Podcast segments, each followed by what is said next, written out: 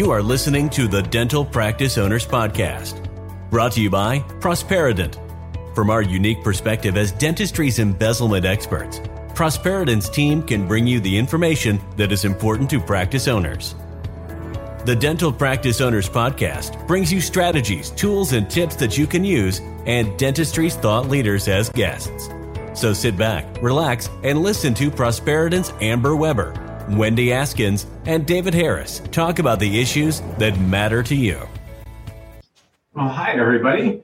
So we love to share our stories to our dental community. Um, and tonight we're sharing an amazing story hidden in plain sight. So, you know, this is a case that uh, my dear friend and colleague completed, and I can't wait to hear the entire story. Most of our web- webinars last about uh, one and a half, uh, one point, uh, an hour and a quarter, 1.25 hours. And we will have a Q&A uh, session at the end, and then we also have a chat box. So we hope that you can stay for the entire webinar, but if you can't, we do record these and you'll be able to look at this uh, around Tuesday. As always, our great friends with Altura Periodontics allow us to provide uh, continuing education for those of you who attend. So I'm super excited to hear this great story and thank you everybody for being part of our audience. All right. Well, uh, I get the honor of introducing a couple of special people. And I'm going to start with uh, our, our uh, outside guest for tonight, who's Dr. David Hughes. Um, David is an orthodontist in Virginia. Um, I, I, I, can say, having gotten to know him, that it, he he is a, a, a truly wonderful guy. Um, we we met when he phoned me and he said, "I think I might have a problem." There he is. I think I might have a problem with my office manager and he told me a little bit of the story. And after he did, I agreed with him that um, there was likely a problem. And then um, we we started investigating, and you're going to hear the results of that today.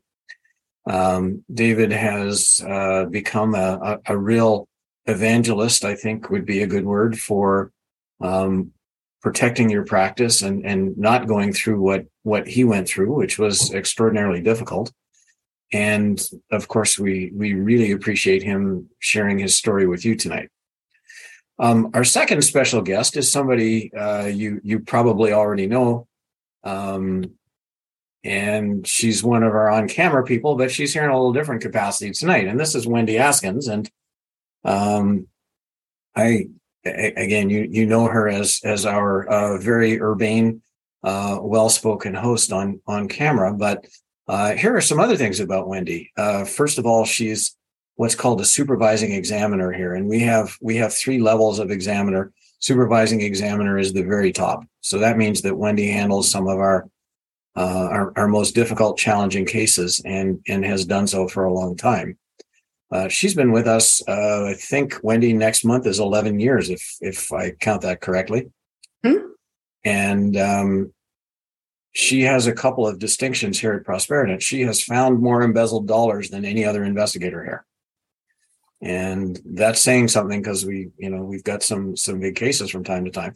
The second thing is Wendy has more letters of commendation from clients than any other investigator. So she's uh, she's she's really a legitimate top gun.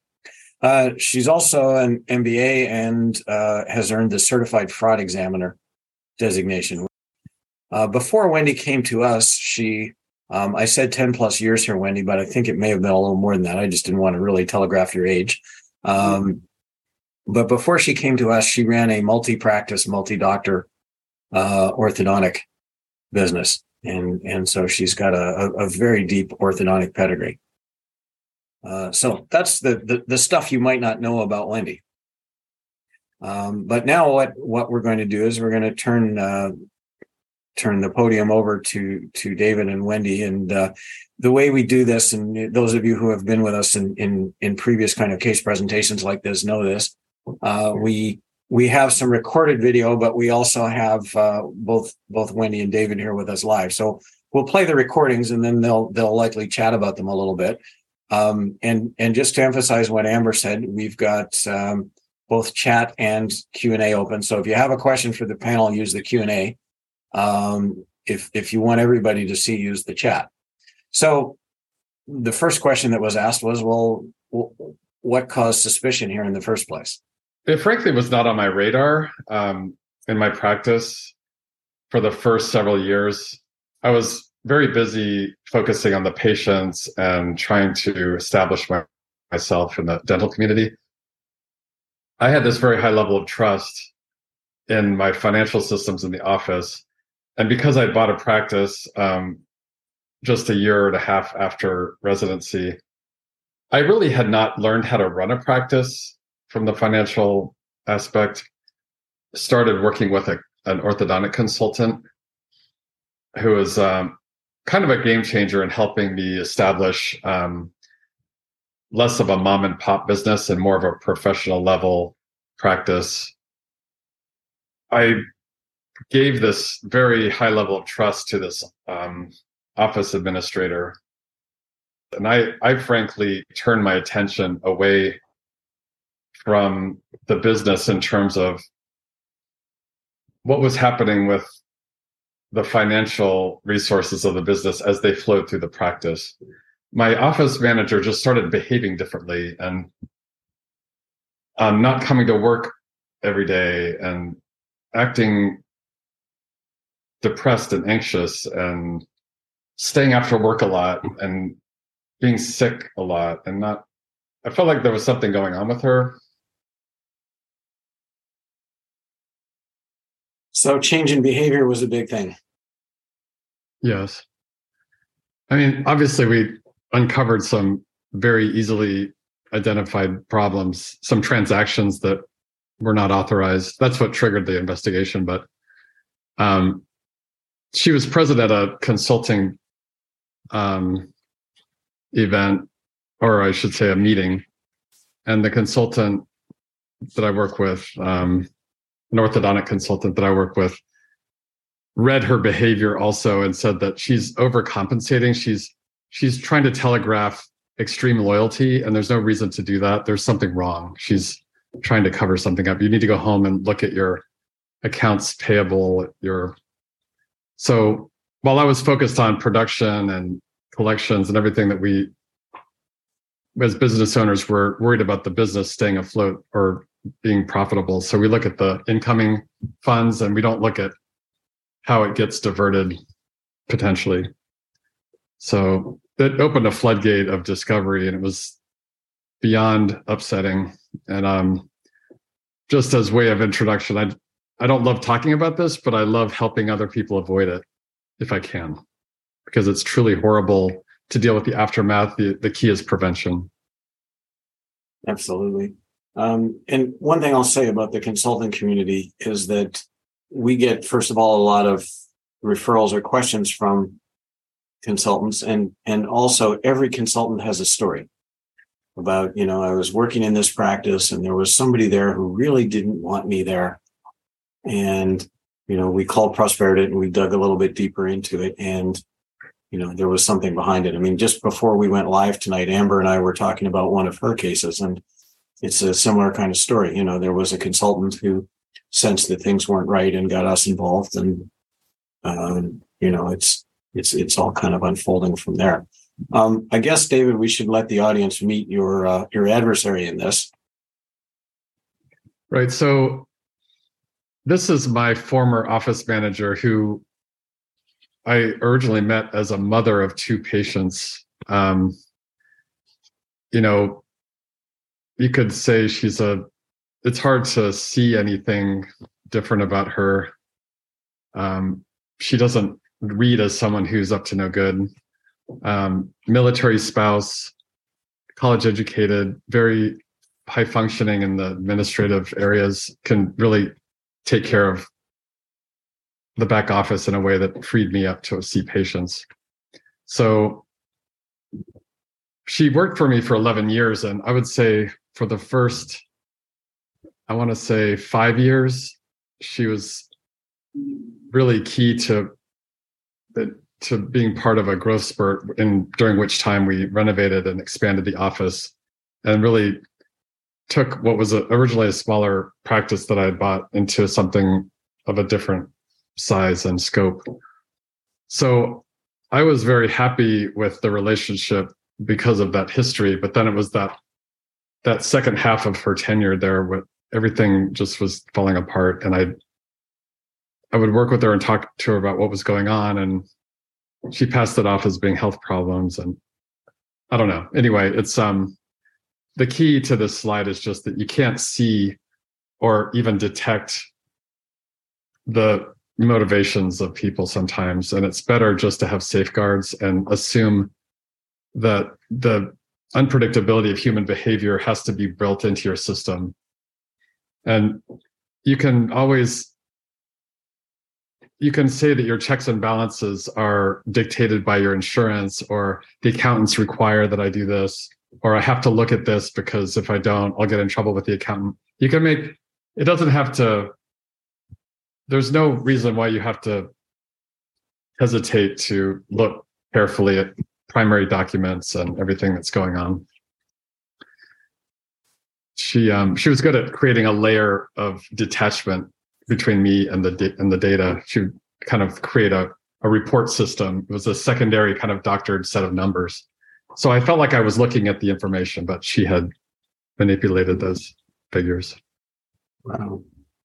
And then, of course, the obvious question is why why she did it. And let's let's hear what David said earlier. And as the investigation continued, I was I was floored, absolutely floored by the extent of the embezzlement and the the breadth of complexity of the multiple strategies being used in payroll and the company credit cards and the cash payments that were being diverted and the the mirroring of things that we like vendors and suppliers that we use there were parallel accounts set up so that the credit card statement would have recognizable vendors but those purchases were actually going toward personal purchases. And amazon there was an amazon account that was opened for the office but it wasn't actually the office account. It was under the control of the office manager. It's every conceivable way of stealing funds from the office. And also there was there was a line of credit and, an, and another loan multiple loans were opened under the auspices of this renovation but the the line of credit like the money was being stolen it was basically a credit i was being mugged Wendy, you were on the front lines of this. Um, well, I, I was going to ask if I could speak to the magnitude that David Hughes is, is uh, talking about. You know, generally, when we do an embezzlement case, we'll find one main area of finances that the thief will focus on, be it revenue or be it expenses. Um, with this particular individual, she targeted revenue, expenses, and payroll. All three of them. Now, although there were three categories of finances, there were different strategies within each category, which is where the complexity that David Hughes is, is talking about comes from. So, for example, um, on the revenue side, there was one main methodology that she used. On the expense side, there were four, maybe more. Um, and then on the payroll side, there was also four. It, it and I I so wish that we could go into the depth of how this particular theft was committed. Um, because one thing I, I think it's very important for people to know is that Dr. David Hughes is a brilliant businessman. Hmm. Um, and people who go through embezzlement sometimes are placed in a separate category of, you know, you're you're not paying attention to your business or well you don't really know your numbers. That's absolutely not true with dr hughes. Absolutely. He's a very good businessman. And yet the things that she did were so crafty and so complicated you would have to be a fraud examiner to be able to figure it out Well, thank thank goodness you're uh, you're you, you're one of the most skilled I've ever met. Um, a couple of takeaways here that that I get from this. First of all, we, we most embezzlers who we see use three methods, and I think Wendy just said that she saw nine, um, which is Oh you know. yeah, and don't don't forget, Dr. Hughes just discovered one this another one this week. I mean, it's still going on. Yeah. Okay, so so we're up to a nice even ten. Um, in the second thing that comes across is that, like most thieves, it seems like the thief in this case knew the pattern of her doctor really well and designed her theft patterns carefully to uh, kind of e- evade his his reasonable scrutiny. In other words, I think the message for the audience is that you know, David is not somebody who we would categorize as being asleep at the switch. And, you know, this all happened because he ignored his finances. The opposite, we, we would consider him to be a very uh, adept operator of a practice. And even then it happened. Sorry, David, we're talking about you like you're a slab of cow there, but, um, you know, any, No, anything you want to disagree with? Well, I will assure you that I've spent many hours, usually in the middle of the night, beating myself up about how this happened. And um, I I checked a lot of things by asking her to run through. We had like these little meetings where I would have her run through everything and show me charts and numbers. Like I said earlier, um, the key is just to, as I said earlier, just prevent. There's no remedy for this after it happens. You you won't get restitution in most cases. Um, David Harris will tell you that his clients rarely see the money that was that's disappeared. Um, you won't get your peace of mind back very soon, and it's just a it's a seemingly endless disruption. So Yes, the, the, the, the vaccination is much better than the cure here for sure. yes, Um, what I say about about restitution is that every dentist gets something back, uh, and relatively few get it all back. Um, and I and I think in this case, uh, David did receive some money from from the thief. Uh, it wasn't a lot, and I I assume you also got some some modest amount of insurance recovery as well.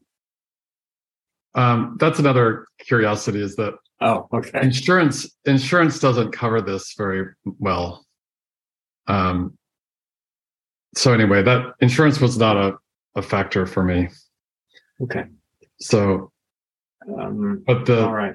the key is that embezzlers spend a lot of careful time with what they're doing it's a drip drip every day and it's hidden and concealed in the same careful methodical everyday kind of way so it's it's very difficult to unravel it later and figure it out unless you have unless you have wendy unless you have Wendy. Um, well, we're, we're we're both glad that uh, that that we get to share her. Um, the the other thing too that I say a lot, and it it really applies, I think, squarely in this case, is that embezzlement's a very unequal battle. In other words, the thief has a lot of advantages over the doctor, and that's that's one thing that we saw in this case. So let's ask the obvious question: uh, Why did Lisa do this? So yeah, heroes do, as I've learned, is that they they convince the doctor that they're irreplaceable, and that's a that's an absolute red flag for people that know better and are alert to this. And believe me, I beat myself up about all of these these di- different weaknesses that I had and were obvious to her. But she saw that I was watching certain things and not other things, and honestly, the embezzlement went on for about five years. It just things were not adding up to me, but she would always say, "Oh, it's it's understandable, or you know, the costs have gone up, and you have an associate, and we're just the overhead is different." And I said, "Well, where's the pie chart? Show me the overhead." And she was very evasive about that because a lot of the numbers that we were turning into the um, the consultant and the numbers that she was showing me were all either about the income of the practice, which I believe was correct, but the expenses and all these other things were actually fabricated. I was being shown secondary documentation. This was reports, fabricated reports, and the primary documents of the bank bank statements, credit card statements, payroll details. Those were dismissed as, oh, you don't want to get in the weeds with that. I'll just show you the numbers. These are the numbers. We're doing great. Let's just keep working. And you see the patients. I'll work with with everything else. And yeah. Um, again, yeah. Can I go on on, on David's story? Um, one thing I love about working at Prosperident is that we get to see some very private insights to our clients because they're in a very vulnerable place when they're working with us. And also, they basically splay open their financials to us, which is a very sensitive topic for everyone. One thing that I remember that hurt me so deeply is that there were some communications that had gone back and forth between David Hughes and Lisa Enzelm. And I saw even the manipulation in those responses that she was giving him. So, for example, she first, when when the subject was first broached with her, there was this defensiveness and then she immediately started blaming him. You know saying i even wrote down the phrases phrases like you weren't there. Everything i did for you after everything i did for you i'm not sure where you would be if it weren't for me. Um and to to david's credit he was so kind and so well tempered during his responses to her it it actually amazed me. Of course at that time we didn't know the extent of what the theft would be but he knew it was happening. But he was still very measured and very kind to her and to me it says a lot about him and his character to be that measured. Um, another thing that i noticed through reading is that when the tactics of manipulation weren't working on him anymore, then she changed and she became outright nasty. I mean, just just just some very mean things um, that she had said. And again, David was very measured. Um, and one thing that I was hoping that maybe you could address, David Harris, is that upon confrontation in the beginning, she offered him, I think, $160,000 from her retirement plan immediately. Immediately. And yeah. Dr. Hughes kept saying, you know, I need to do some more research on this before before we make any type of agreement. I need to speak with legal counsel. I need to speak with other professionals before I agree to accept this. So I'm not agreeing to accept it right now. David Harris, can you tell our audience why that is so important? Absolutely, um, and great question, Wendy. Most most thieves uh, under report, you know, if if they're confessing, they underconfess to what they're stealing. And uh, those of you who were with us a couple of months ago when we presented a case that that Amber Weber Gonzalez had done um, saw that graphically because the, the thief confessed on video to stealing twenty five thousand dollars, and the real number, Amber, if memory serves me, was about one hundred and seventy one thousand. Uh, and and thieves always under confess or under report. And I think sometimes it's because they've lost track and of course, also because they're trying to minimize punishment. And one of the best ways to minimize punishment is to um, to to lay out not what you did, but what you think somebody else would believe. So if you're in the position that David Hughes was in, and you're offered a settlement, uh, if you accept it without knowing the real numbers, I mean, you're just you're you're, you're just uh, like like a, a sightless person uh, in, in in a dark room. Uh, you have no idea whether the amount you're being offered correlates or or doesn't to what was stolen from you. And uh, from from our experience in this case, and and also with Amber's case and others, uh, we know that that what's being put in front of you probably is not what you lost. Right. Um, but yeah, kind of classic manipulations. And I'll tell the audience too, one of the most manipulative questions that, that a thief can ask you is, don't you trust me, doctor? Um, you know, that's, that's passive aggressive manipulation at its finest.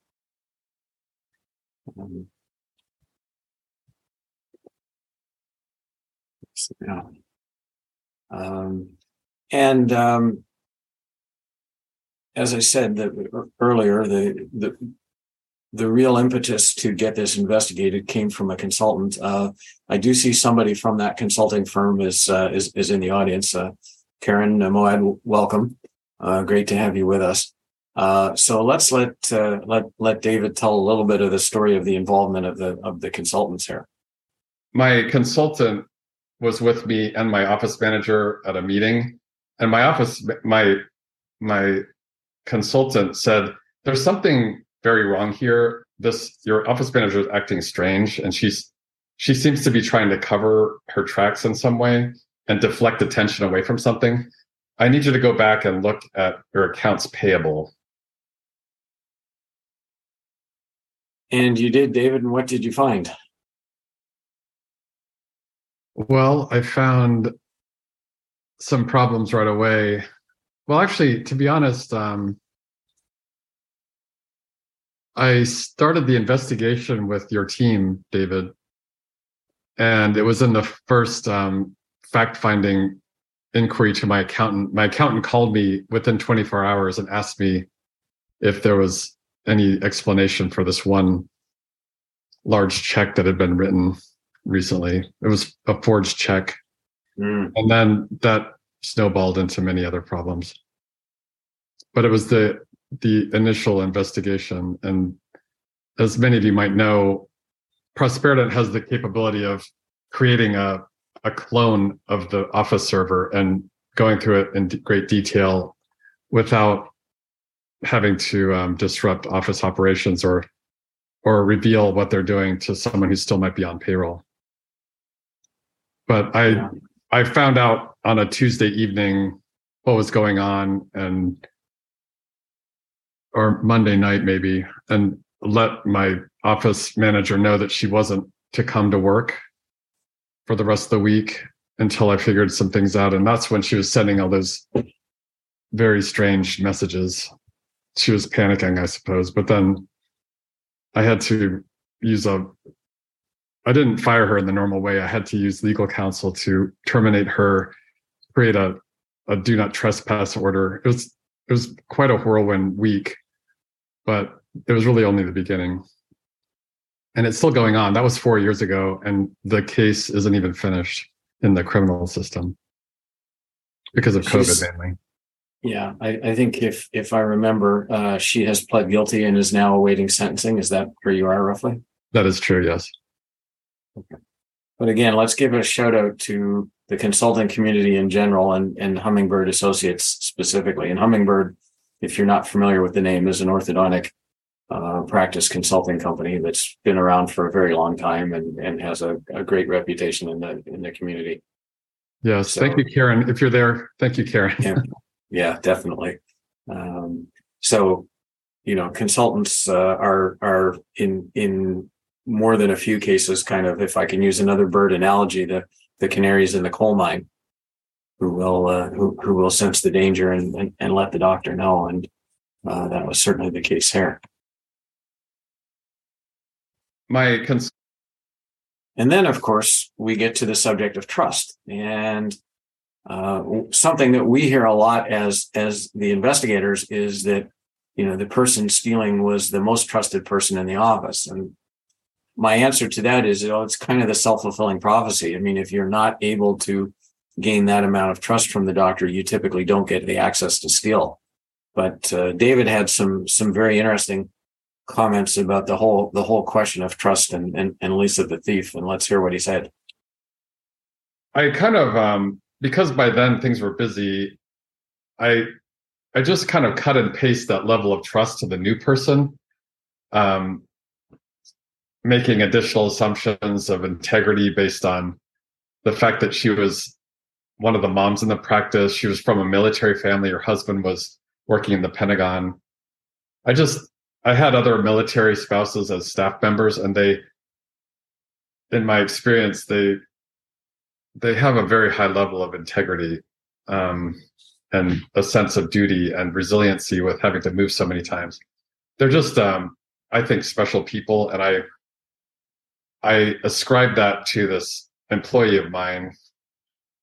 Um, in retrospect, um, very mistakenly, Um, I'll, I'll make the opening comment here. You know, life is a lot easier when you can convince yourself that you should trust the people around you. And a lot of times people will revert to some kind of rule to convince themselves that, that people around them should be trusted. And David mentioned the military spouse one. And um, there are others when the, the previous case that we did with, with Amber and uh, Dr. Mark Saladin, um, Mark knew the, the thief in that case from church and Mark is a, a, a, fairly religious guy, I think, and he just assumed that anybody who you know went to his church and and at least overtly shared those values with him uh, should be trustworthy. And the reality, I think, David is something different. Yeah. And I think um, another thought I had earlier today in, in anticipation of this meeting tonight is that some people in in uh, positions of responsibility in busy businesses, even though dental offices can be relatively small businesses, there can be a lot of cash flow through the business with a, a, a lot of income, but also a lot of expenses.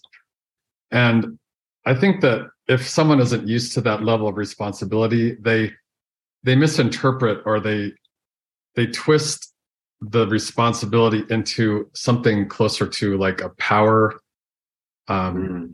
it's like it's not that they have responsibility they have power and power does strange things to people so seeing and like shepherding money through the practice if you feel responsible then it goes well but if you feel powerful then you're like well i'm part of this and i deserve to be in on it. I don't know. It's I'm I try to be an amateur psychologist and it's it's just guessing. I don't know. Mm-hmm. But no, no, I like the I, I I think you're onto something. Um and and I think a lot of thieves, David, construct a partnership. You know, they they view themselves as your partner and that they're integral to your success. And then the next thing they decide is that and he's not really rewarding me properly for that right um, and you know they but they they construct this this otherwise unrecognized partnership in their head and then they they take what they think you should be paying them right and even when um when we tabulated the losses wendy even changed the like the pay on the payroll side we even changed the salary that she thinks she should have been getting and then still came up with the losses above that. So um, i'm not sure where, where i'm going with that. It's just that um, she thought perhaps that she was owed more but she went way overboard mm-hmm. because of the whatever feeling she had about getting away with it. It just opened the floodgates and it accelerated. There's actually it was not a geometric curve of fraud it was like accelerating over time. It was worse every year during the years that she was doing it. Yeah. I, I noticed that in some of my cases, and even the one we talked about on our last webinar, you started to see a, a climb, right? It's like each month a little bit more and um, not as fearful that something was going to happen. Yeah, that's a good part of it, Amber. And the other part is too that people's lifestyles tend to climb to reach their incomes.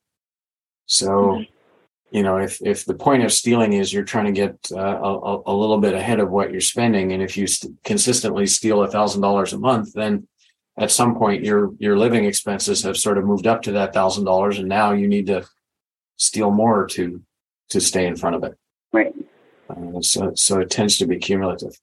Um, the next slide is pretty interesting, and um, something that we say often is that um, dentists think that their accountants are doing more to combat the problem of embezzlement than they really are, and and and David kind of found that out the hard way, and he's going to tell us about it. I felt vulnerable, and I asked my accountants for an audit just to because there was a lot of money flowing in and out of the practice for the purpose of the, you know, the the debt service on this expansion um, renovation. I just wanted to make sure there were eyes on all of those transactions. And it was weird. I don't remember their response precisely, but they basically declined. Like that wasn't really their role, I guess, in their eyes. And years later, when the embezzlement was discovered, I spoke with David Harris at, a, at um, and he enlightened me to the fact that accountant services are in a tiered system of responsibility. Accountants are really there to properly handle the numbers that you provide them. They're not there to verify your numbers or to babysit your practice. Because of the QuickBooks that we were sending to them with all of the expenses and the credit card statements and the checks and everything, I assumed that they were aware or at least watching something. And I, I just, I don't know why I thought that. I just didn't understand. Yeah. You know what? What people sometimes don't grasp about the way that dental practice accounting is kept is that you have two sides. You have the revenue side, which is patient payments and insurance payments, and you have the expense side, like payroll and rent and stuff like that. And what's different about a dental practice from most other businesses is that those two are tracked in different pieces of software. So most businesses use a single piece of software, something like QuickBooks, that looks after both revenue and expenses, but that wouldn't work very well in dentistry because you need to bill insurance and use CDT codes and, and all the kind of specialized parts of the revenue side. So you have this bifurcation between two different pieces of software. What the accountants look at typically is QuickBooks. They spend very little, which really means probably no time looking at your practice management software. And yet in most theft, that's where the bodies are buried. Yep.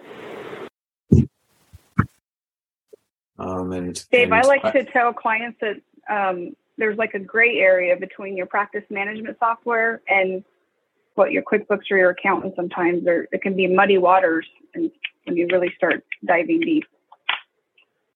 It absolutely is. And again, most accountants in, in doing their work, they don't actually need to look at your practice management software and they really don't have any expertise. And in, in fairness to the accountants, there are you know, a hundred plus types of practice management software out there. And it would be a little bit unrealistic to, even if an accountant specialized in dental practices, it would be a little bit unrealistic for them to learn all of the practice management software that, that, that their clients use. So to them, the practice management software is really a black box and the black box produces a number and that number goes into QuickBooks and the accountants spend very little time, again, probably really no time looking at where that number comes from or or whether it is in fact accurate.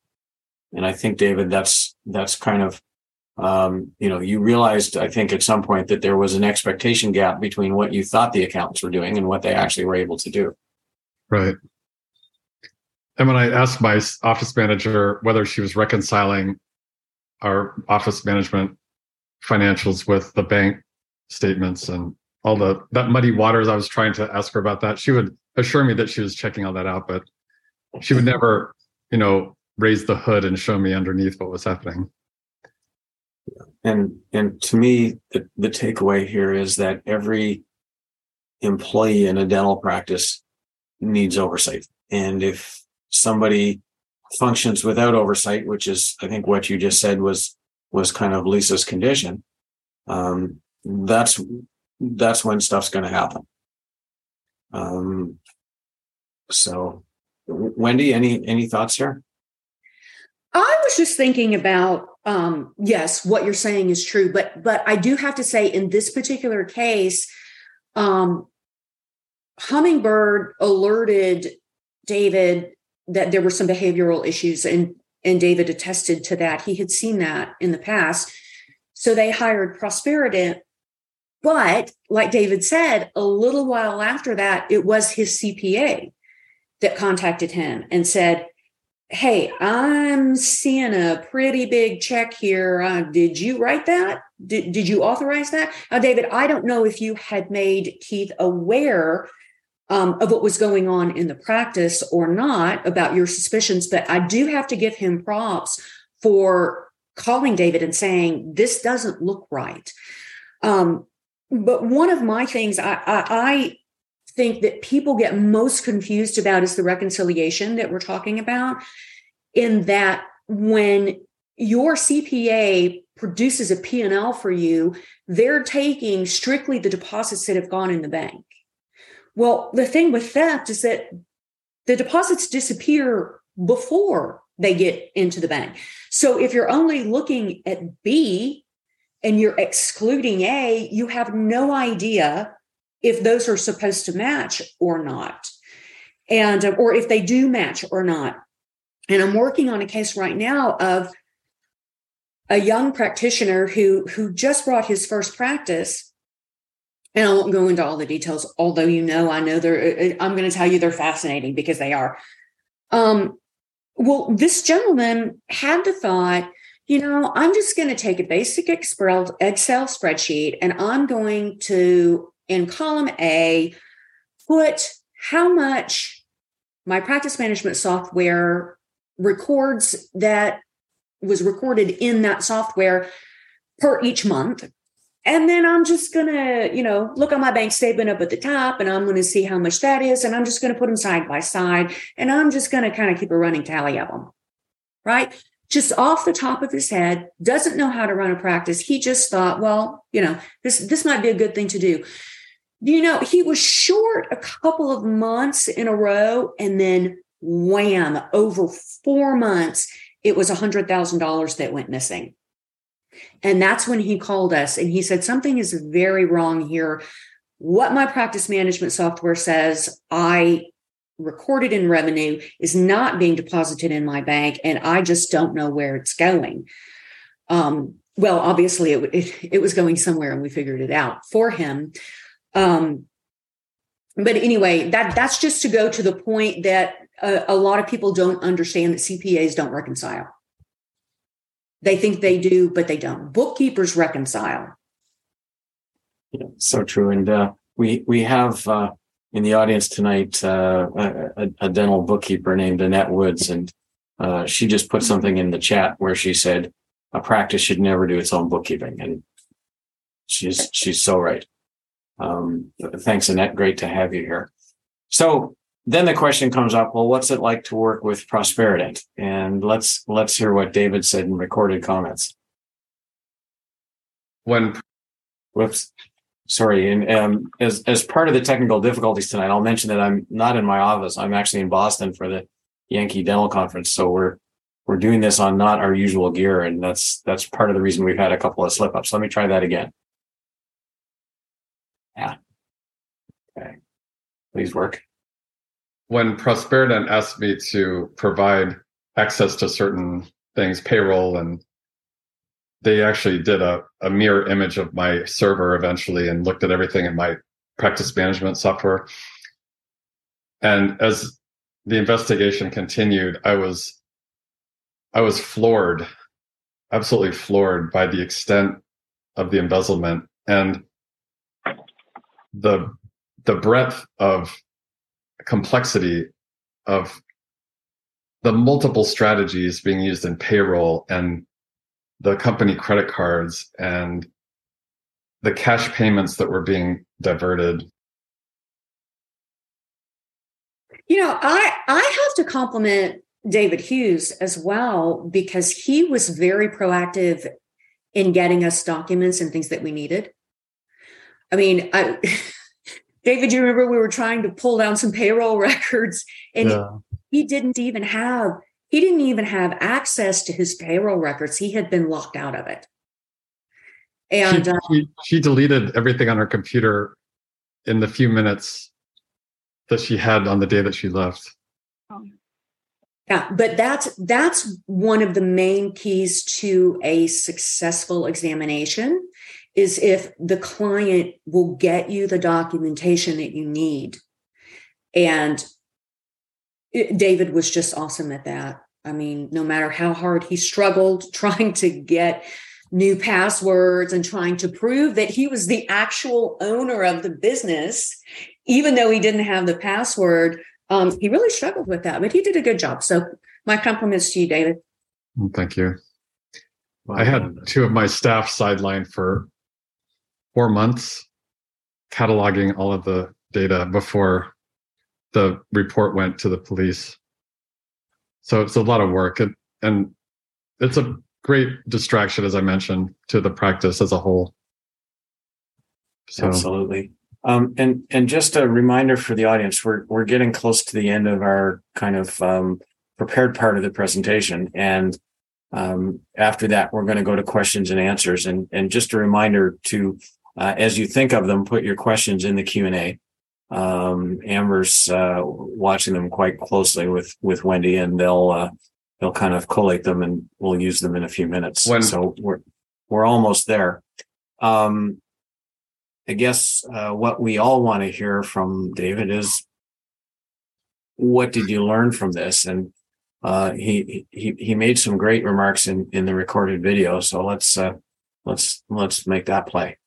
I learned this lesson the hardest way possible, and that is that doctors tend to focus on new patient um, starts, um, referrals, basically the production end of the practice.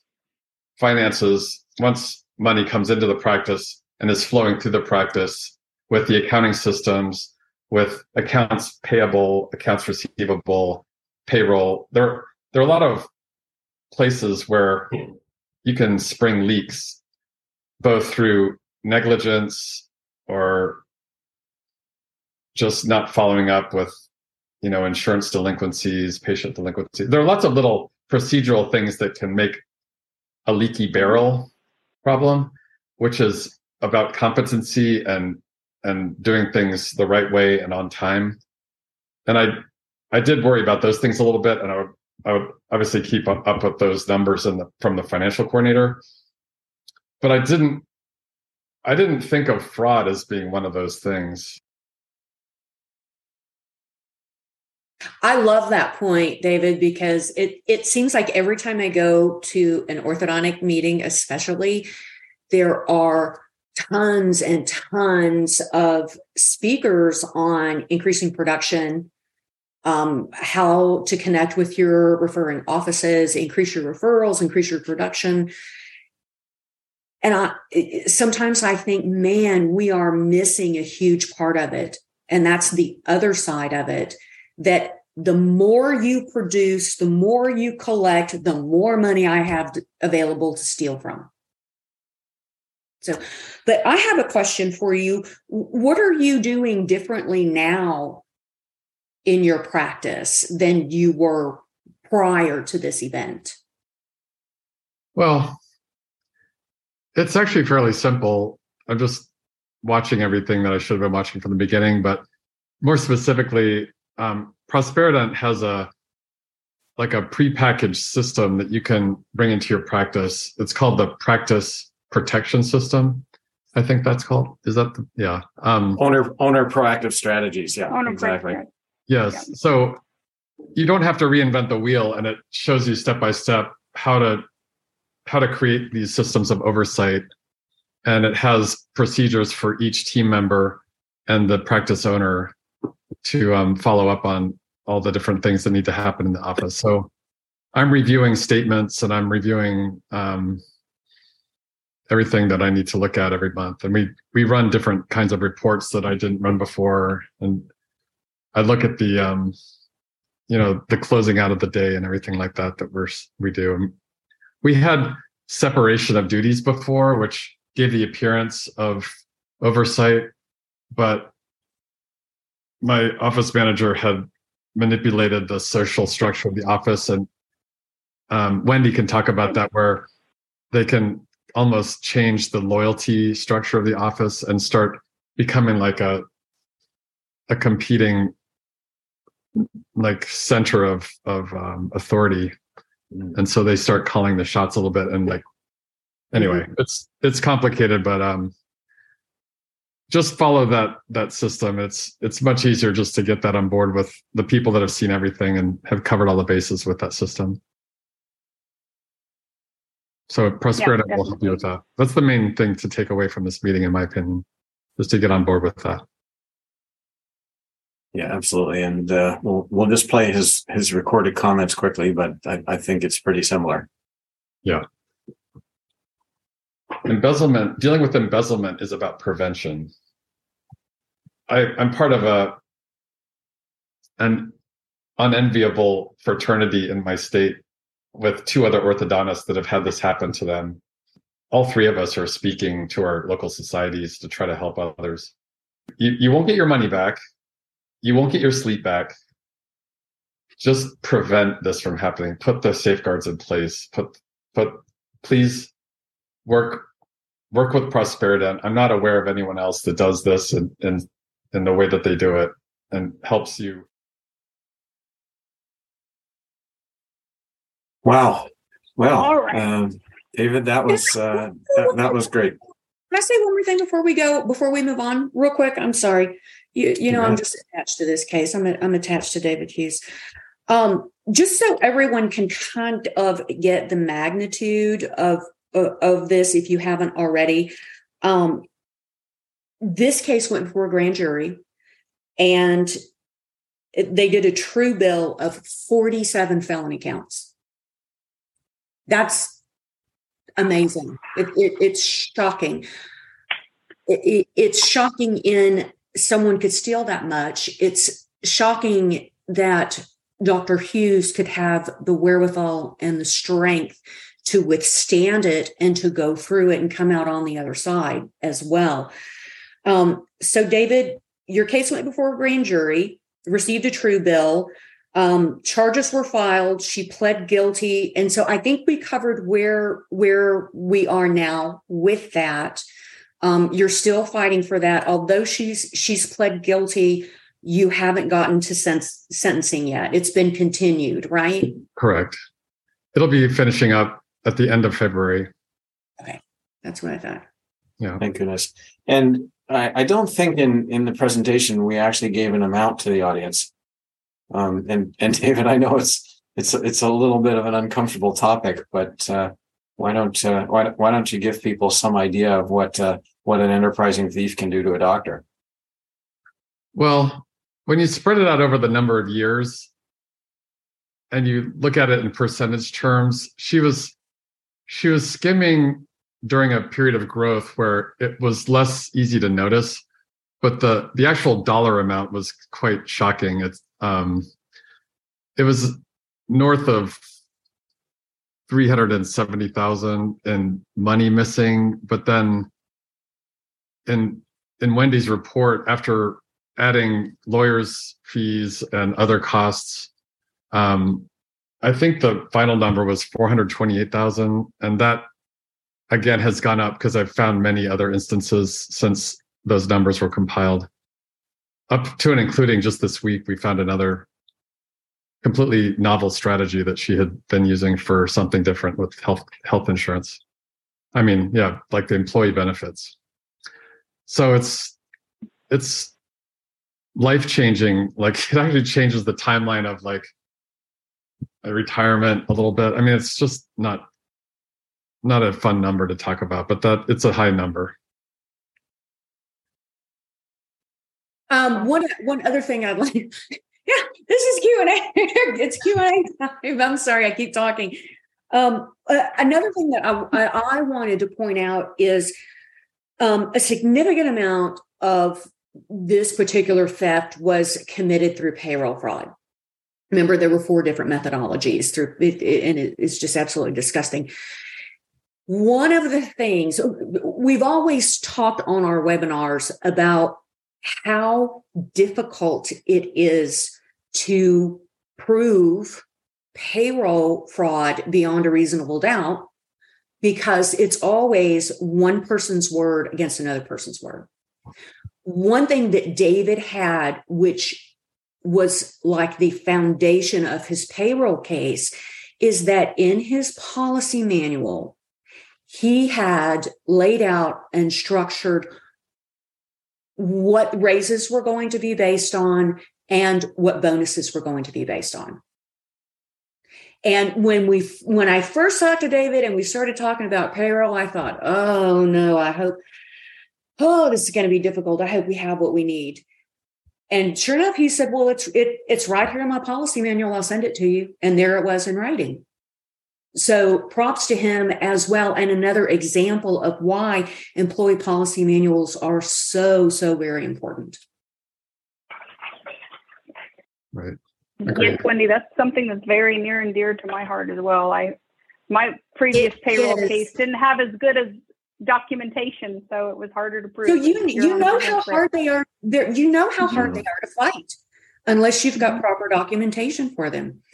Um, Right. So my friend Laurie wants to wants to know and wants us to speak to the staff manipulation issues that Dr. Hughes alluded to. Um, I can give my view on that. Um, in that exactly like what David said, part of their gain is to get your loyalty away from the business owner and to them. That way, if they happen to see anything, if a staff member happens to see something, they won't say anything. If a staff member happens to see something, they'll think of the thief in the best light, if you will.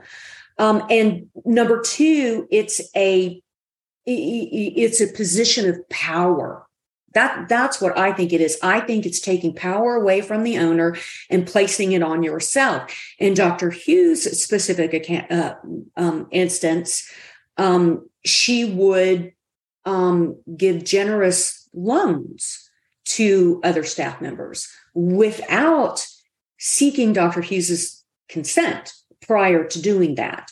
So that's one way that she gained their loyalty and bypassed him. It was like, shh, let's not tell Dr. Hughes because he might not agree with it, but I'm going to go ahead and do it for you anyway. So that's Dr. Hughes. Do you have anything to Yeah, add? that- that's a good example, but she also managed to at least make people believe that she had um, power over their employment at all. Because she managed she would i don't know you could argue that she was successful in blackballing a couple of employees. Like she had my ear i guess. And she let everyone know that if you like your job you're gonna you know just stay in line. And i and she did that without my even seeing that side of her because she she never really showed that that personality to me um but it came out as you Mhm. mentioned when she was cornered at the very end she lashed out in a way that i had never seen so another, another psychology moment Absolutely. Well, we we are getting close to time, but uh, Amber, um, any questions that we want to uh, to bring forward? Uh, I do have a question that somebody asked uh, about the payroll. Uh, did you do payroll in house or was it outsourced? So it's processed through an outside third party, a, a large provider, ADP. Everyone might know them. Um, Yep. And we would do the time and like the time sheets and everything was kind of transferred over from our practice management. So there's a lot of, it wasn't all that seamless. Um, and I would monitor certain parts of the payroll. But one thing I do differently now is that I'm the one clicking approve and I'm reviewing it. I don't let no one finishes the payroll. They just fill in all the blanks, and then I review it and approve it. I just did that an hour ago before this seminar. That's a big thing that I do now that before I thought I was too busy to do, but I'm not too busy to do that now. Oh. Good for you. Um, and then another question uh, for someone who arrived a little late. Over what period of time? How how many years did the embezzlement occur? How long did it So occur? Wendy? she- was it a one year or two? So the employee worked for me for 11 years, and Mhm. the um, the embezzlement seems to have taken place only during the last five years, and that's based Okay. on extrapolating backwards to when it seemed to go down to nothing. But I don't actually have bank records from that far back to investigate the very beginnings of it. So about half the time. So that's another lesson is that someone who is trustworthy perhaps won't necessarily stay that way. So you can't think of people as being static throughout their lives and throughout their time in the practice. Yeah, you what what you said, David, almost verbatim is what I say to people. You know, we cannot view trust as a static concept that you you address once when you first meet somebody and then you never reopen again. I mean, people um people's position in life change. Their their view of your practice and what their compensation should be uh for being involved in it change. And unfortunately, as as uncomfortable a concept as this is for some people, trust is something we've got to re-examine. Yeah. Exactly. Right. We probably have time for about one more question. Uh, this is a good one. Was your legal counsel? Did you have legal advice, David, when you decided to terminate her? Did you confront her with what you had uncovered when you decided to terminate her? Yeah, so I um I did get legal counsel before I even saw her. From the time that I realized something was wrong or specifically wrong to the time that I met her, I'd already been in touch with lawyers and um she she came into work the morning that I confront actually it's funny she um I didn't confront her initially I just she came into work a little bit late as usual for that time that she was with me and she she threw a little tantrum because she said she couldn't get into the payroll system or the bank I had changed all the passwords and she was locked out and she was she was upset she didn't understand what I was bet she was. and um, so I confronted her, and she. I only talked to her for a short time, and she had to leave for for an appointment or something. And I, um, she never came back to the office. I I had lawyers involved with all of the firing process. Hmm. So you have to you have to have help with these things. so someone at oh, I'm sorry. Someone asked, did did you? What was that last question, Amber? Did you immediately? Did you Did you immediately end block access to all software? Mhm. Okay, I so- did, I did, but sh I guess she was locked out of everything, all the main systems. But the one thing she did was she deleted all of her work email, like 100% of her work email. That was one thing that we didn't get. But she, the other thing that took me a couple weeks to remember is that she had the password to our security cameras. So she was at home watching us from home, going around the office. And that's how I found out that that's how I found out that there was a very incriminating file in one of these drawers because I I went into her office and I opened this particular drawer and I got an immediate text from her saying, "Oh, I just remembered there's a file. There's it's personal. It's not for the office. I just need you to mail it to me." And that's the first file that we I drove it directly to the county the county seat to the police department. That was the first evidence of that file. It was it was full of personal stuff like house renovation level expenses, which is what she was doing partly.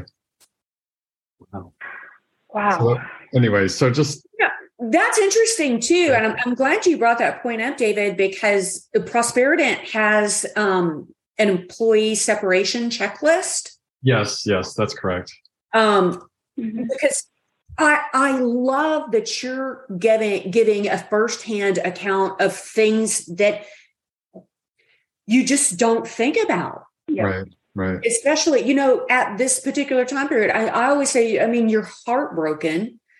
Your your mind is blown, you're heartbroken, you're scared of what's going to happen to your business and your finances and how much is it and how deep does it go? And who would think change the password on your security camera? Right. Yeah. Right. Totally understandable. Yeah. Well, wow, we had uh, we had some terrific questions from people, and I think we got to most of them. Um, if you do have questions about your own situation, or you want to learn more about the the protection stuff that that David Hughes talked about, uh, we're happy to talk to, talk to you after. Um, if you enjoyed tonight, especially our, uh, our, our our technical hiccup at the front when we had the the repeating loop going around, um, we would love you forever if you left us a five star Google review, and that's where you can do it. Um, a just a couple of things in closing. First of all, I would like to send a huge thank you to our guest, Dr. David Hughes. I mean, he came on here tonight, yeah, and and bared his soul uh, for the for the benefit of the audience, and we are we are just uh, so grateful. Um, and and also uh, our our guest slash host Wendy Askins, who uh, was was there with David through this this whole process. Uh, really great insight from both of you tonight. Um, of course, uh, a- Amber Weber uh, has been handling the questions as, as, ably as she always does, and uh, our off-camera person Sheila O'Driscoll, who um, many of you got uh, got emails from and stuff. Um, want to thank all them, but but David Hughes, uh, we are we are so grateful to have you. Uh, I will mention that we asked David if he had a a specific charity that he supported, and he mentioned Operation Smile, and and we've made a donation on his behalf. So. David, thank you again so much. You're welcome. Thank you, David. Thanks, everyone. Um, and finally, if you need to, if you need to reach us, there's how to do it.